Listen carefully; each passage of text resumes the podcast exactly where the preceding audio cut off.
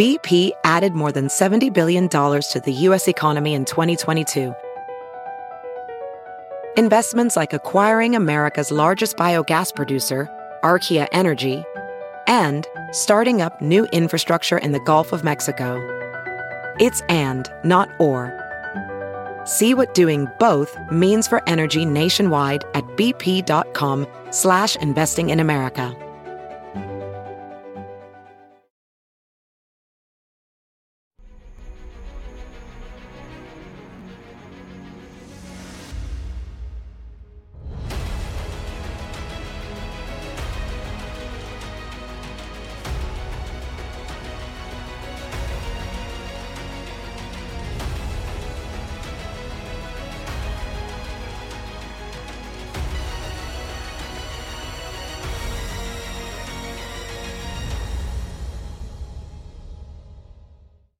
Hi, everyone. Judge Andrew Napolitano here for Judging Freedom. Today is Thursday, July 27th, 2023. Matt VanDyke joins us in just a minute on his way to Ukraine to enter the battle. But first, this. Hey, it's Kaley Cuoco for Priceline. Ready to go to your happy place for a happy price? Well, why didn't you say so? Just download the Priceline app right now and save up to 60% on hotels. So, whether it's Cousin Kevin's Kazoo concert in Kansas City, go Kevin, or Becky's Bachelorette Bash in Bermuda, you never have to miss a trip ever again. So, download the Priceline app today. Your savings are waiting. Go to your happy place for a happy price. Go to your happy price, Priceline. Professional welder Shayna Ford used VR training developed by ForgeFX to hone her skills as a welder. The more time that you spend practicing it, that's what separates a good welder from a great welder. VR training can help students like Shayna repeatedly practice specific skills. Virtual reality definitely helps because the more muscle memory that you have, the smoother your weld is. Explore more stories like Shayna's at meta.com slash metaverse impact.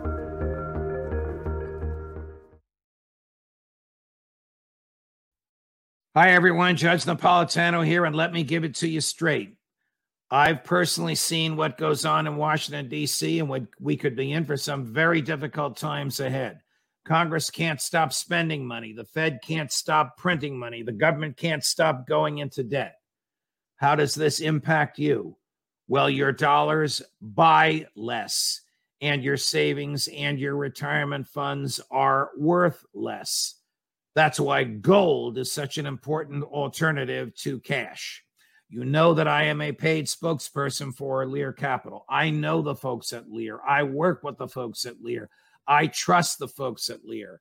I buy my gold and silver for my retirement from the folks at Lear. So if you'd like to learn more from them about gold and silver, call them at 800 511 4620. 800 511 4620. You see the number on the screen. Or go to LearJudgeNap.com. Lear has over 25 years of experience and thousands of five star reviews and a 24 hour money back guarantee. Your phone call will educate you. You'll get a free booklet about buying gold and silver, and you'll find out if you can qualify for a $15,000 gold bonus. That's 800 511 4620, LearJudgeNap.com. Matt VanDyke, welcome back to the show, my dear friend. I know you've been uh, traveling all over the world, and it's nice to have you uh, back here.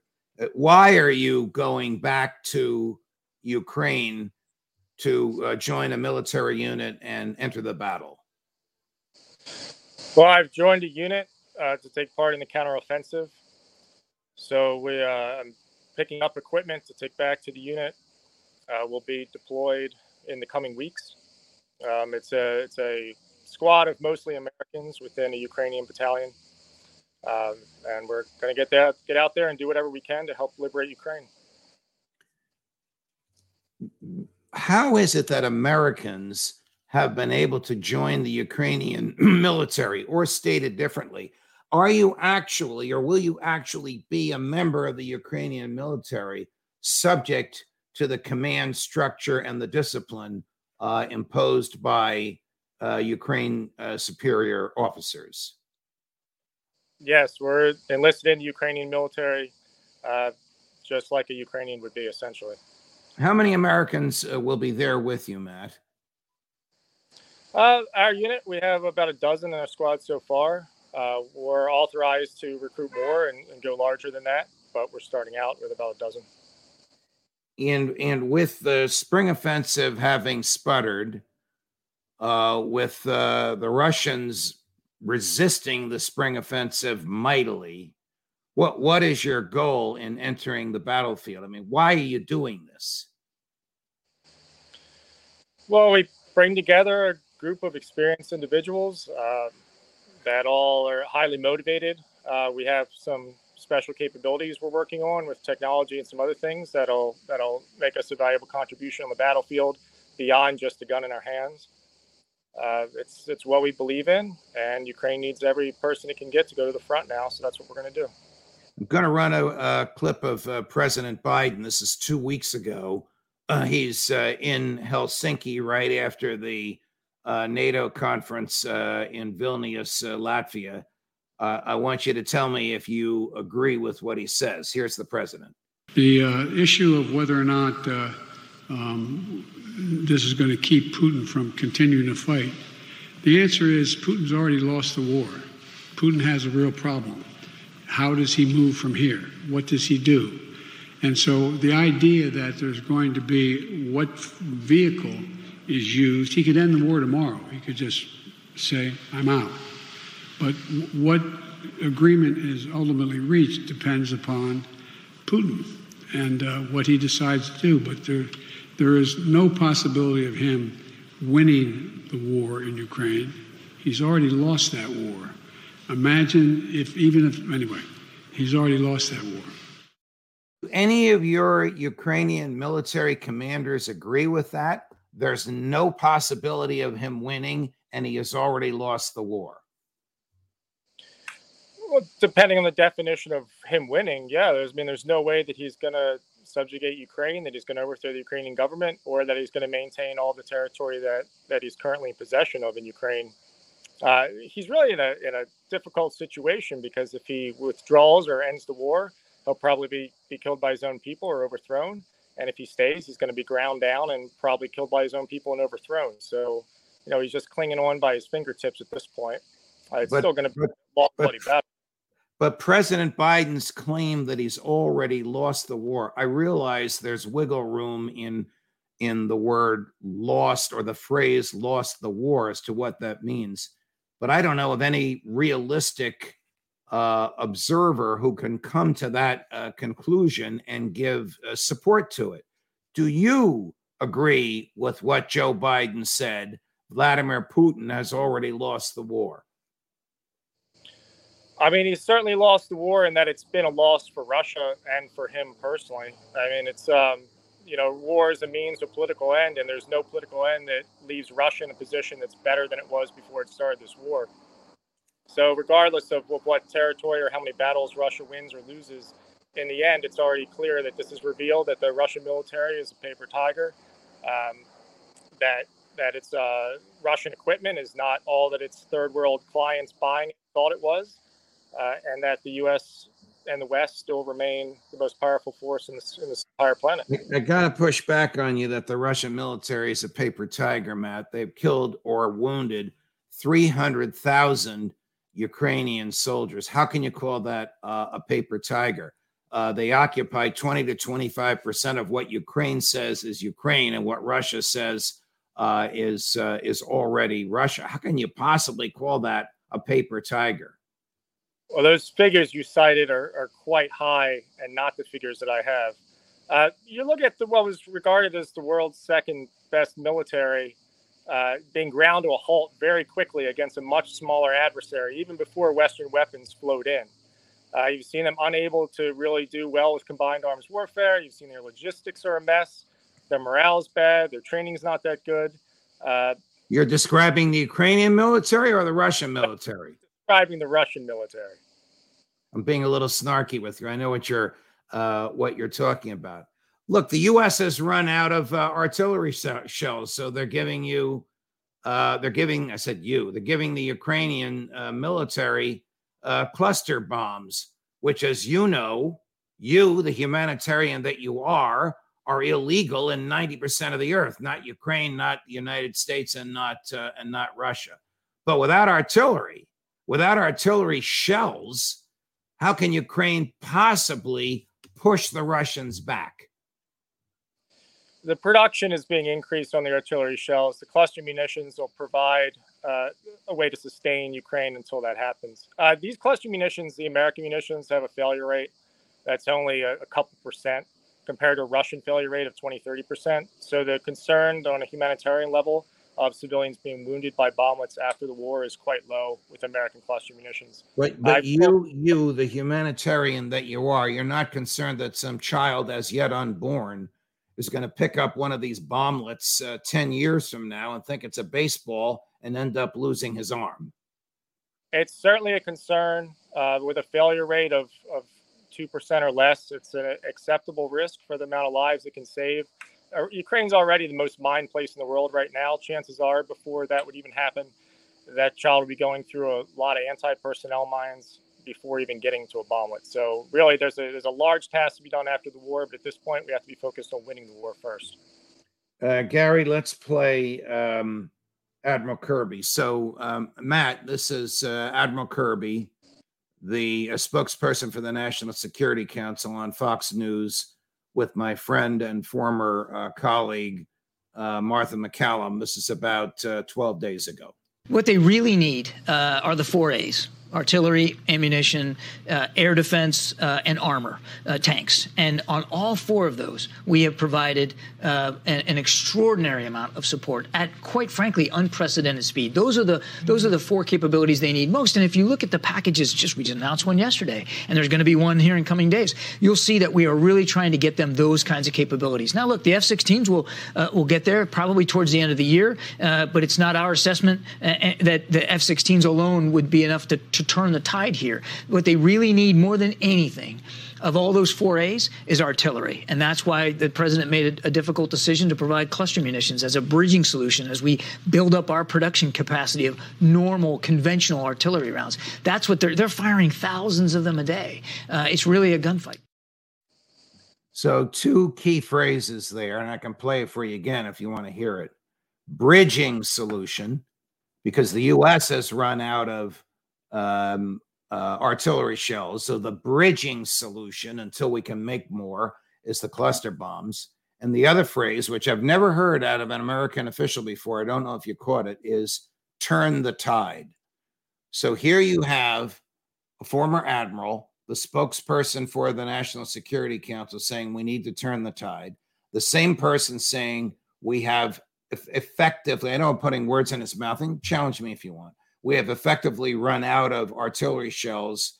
So, as a bridging solution, we're going to send uh, uh, cluster bombs. Add to that the documents that were uh, revealed two months ago, uh, allegedly by Jack Teixeira, the National Massachusetts National Guardsman on Cape Cod, with the authenticity and accuracy of which the government has never challenged, which show that senior command in the Pentagon expects Ukraine to lose. Where are you going? Uh, look, he's absolutely right in in that there is an artillery shortage, and the cluster munitions are a way to fill that gap until conventional artillery rounds can roll off the factory floor. Uh, but what Ukraine really needs, I don't agree with his assessment that F-16s aren't as important. F-16s are very important. Uh, part of the reason that the counteroffensive has been slow so far and not meeting uh, some of the lofty optimistic expectations that some people had is because Russians had all these months. I, I, was saying before, this offensive had to be done in winter. Russia was given several months to entrench, to lay minefields, to lay dragon's teeth, to, to dig trenches. And now Ukraine has to push through the minefields. And while they're doing that, Russian artillery is hitting them. And counter battery fire from our own Ukrainian artillery against Russian artillery can't always respond quickly enough. So really, the F-16s are needed. We're trying to do a combined arms operation without the key element of airfare, uh, which means that this might have limited success for now. But once we do have air power later this year and going in next summer, it'll should be a completely different scenario. Where do you expect to get air power from? The American F-16s? The American F-16s, yes. Well, General General uh, Milley himself has said they're not going to be there for another year. Yeah, this it's going to be a very difficult summer and fall, and you know we're this is not this war is not going to be over anytime soon. This counteroffensive is not going to be over anytime soon. I I believe we're looking at fighting this again next summer, uh, and and in the time leading up to it. Gary, play the uh, clip of General uh, Milley that this is going to be a long and bloody slog. These are real people in real machines that are out there really clearing real minefields and they're really dying. Uh, so when that happens, units tend to slow down, uh, and that's rightly so in order to survive, uh, in order to get through these minefields. So they're working their way through it. Uh, it is far from a failure, uh, in my view. I think that it's way too early to make that kind of call. Uh, I think there's a lot of fighting left to go, and I'll stay with the what we said before. This is going to be long. It's going to be hard. It's going to be bloody. Uh, and at the end of the day, we'll see where the uh, Ukrainians end up vis-a-vis the Russians. You agree it's going to be long, hard, and bloody. Yes, he's absolutely right. That's what I've said from the beginning of this conflict. I mean, especially okay. fighting Russia, it's an artillery war. You, you've been on this show probably 15 or 20 times, and and with with your travels and with my travels, uh, the fans have been asking for you, and I deeply appreciate you coming back. But when you first came to us, you represented that the Sons of Liberty were a humanitarian organization. Now you've become a military organization. Does the U.S. government have anything to do with the Sons of Liberty? We've always been a military organization. We, from our very start in 2014, we've been providing military training, advising, and supplies to forces. Um, you know, it's kind of a new take on on nonprofit uh, and your definition of humanitarian, but but that's what we do, and that's what we've done for nearly a decade. U.S. government has no connection to us. We've never received any government funding, uh, no grants, not even when we had our demining program. We've remained completely independent. U.S. government doesn't tell us what to do. Uh, they haven't told us not to do something. Uh, so you know, our, our our missions are chosen very carefully that we don't run afoul of U.S. interests or, or U.S. policy, but we chart our own course, and we're definitely all all aiming in the right direction. How is it that how is it that you went from a a training organization that didn't even carry weapons to one that now carries weapons and will be shooting and trying to kill Russian boys? Well, that's a that's a weighted way to put it. Um, you know, in the past, we have carried weapons in Iraq during our training mission, uh, and we've been in combat. We were combat in Iraq against ISIS when they attacked our town. Um, right now, the organization will be supporting the battalion that I'm a part of. So we will be providing training services to the battalion, to the Ukrainian soldiers in the in the unit. We'll be providing resources to my squad and to the battalion. Um, it's it's the same mission. It's just that now the unit we're working with is a unit that I also personally happen to be in, which will allow us to be even more efficient and effective in our in our application of assistance to the Ukrainian armed forces. Why do you want to kill Russians? It's not about killing Russians, and, and involvement in a war isn't isn't only killing. It's a lot of different elements. Uh, but I want to do what I can do to be effective on the battlefield. Um, and you know, I never ask somebody to do something that I'm not willing to do myself. I wouldn't be training people to go fight in a conflict. I wasn't willing to stand on the front line and fight with them as well. So, so this is just part of that component. And it's when you when your unit uh, trains, are you using uh, American military equipment that the Americans have sent over there, or Ukrainian military equipment, or captured Russian military equipment? I don't want you to violate any uh, in, in, Ukrainian intelligence on this show, but I want to want you to tell our uh, viewers as much as you can. I haven't had my hands on any American equipment. Ukraine has a good amount of, of uh, pre-war Russian equipment and captured Russian equipment. Um, not all units are are being equipped with with Western weaponry. Will you be wearing a Ukraine military uniform? Yes, I, I already have one. I've already worn it. how is it that a young American becomes a member of the Ukraine military, particularly when the war is not going well? Take a step back. Whatever happened to the spring offensive, Matt? I mean, the spring offensive was during the spring thaw. It's tough to move during the spring, and now we have a summer offensive. I mean, I said from the start this needed to be done in winter when the Russians were at their weakest, before they could entrench, before they built up their morale, before they could resupply. Uh, I think this came late. It'll make it more difficult and make it take more time, but it can still be done. As for how did I join, I mean, the same way I joined when I joined the National Liberation Army of Libya in 2011. Uh, it's a cause I believed in. I enlisted, joined, and fought in the war. How long do you think the war is going to? Uh, this is some helicopters flying above, I guess. How long do you think yeah. the war will last? Oh, I I originally thought about two years. You know, after seeing this summer pace, you know, maybe at the end of next year, but you know, it depends. It depends what the will is to keep going. Uh, we're still hoping for full liberation of the country. We'll see. Uh, but you know, this this war, the fighting part of this war, hasn't even really begun. You know, we're just do in the early stages of full-on conflict here. Do you sense um, an impatience on the part of uh, NATO, and even an impatience uh, on the part uh, of the United States uh, to support the Ukrainians full-fledged? Do you are you aware of the political leadership in Kiev asking for uh, President Zelensky to resign? Uh, are there morale problems with the Ukraine military because this doesn't seem to be getting anywhere? I realize these are three or four questions at once, but address that area, if you will. NATO losing support and Joe Biden saying crazy things like uh, Russia's already lost. I mean, Ukraine's a democracy. It's supported by democracies, and democracies are, are subject to elections and the will of the population.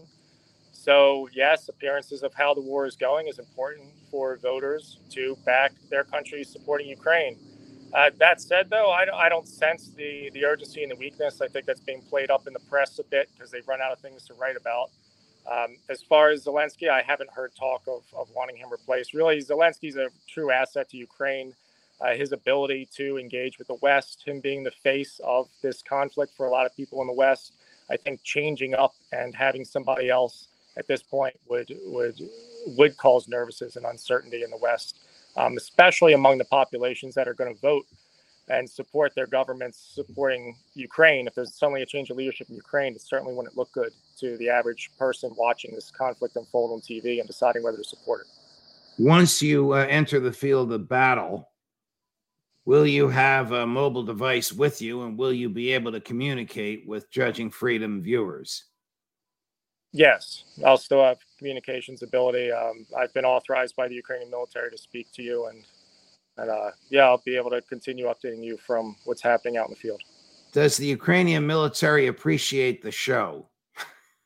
I haven't asked. I think they're fully aware that most of your other guests uh, are not on their side in this, but um, but they didn't tell me not to talk to you. So okay, uh, Matt, we uh, we may disagree with you, but we wish you well and pray for your safety, and look forward to your next uh, broadcast with us. Thank you very much. Thank you. I appreciate it. Of course. More as we get it. Governor Chris Christie at two o'clock or two fifteen Eastern today. Judge Napolitano for Judging Freedom.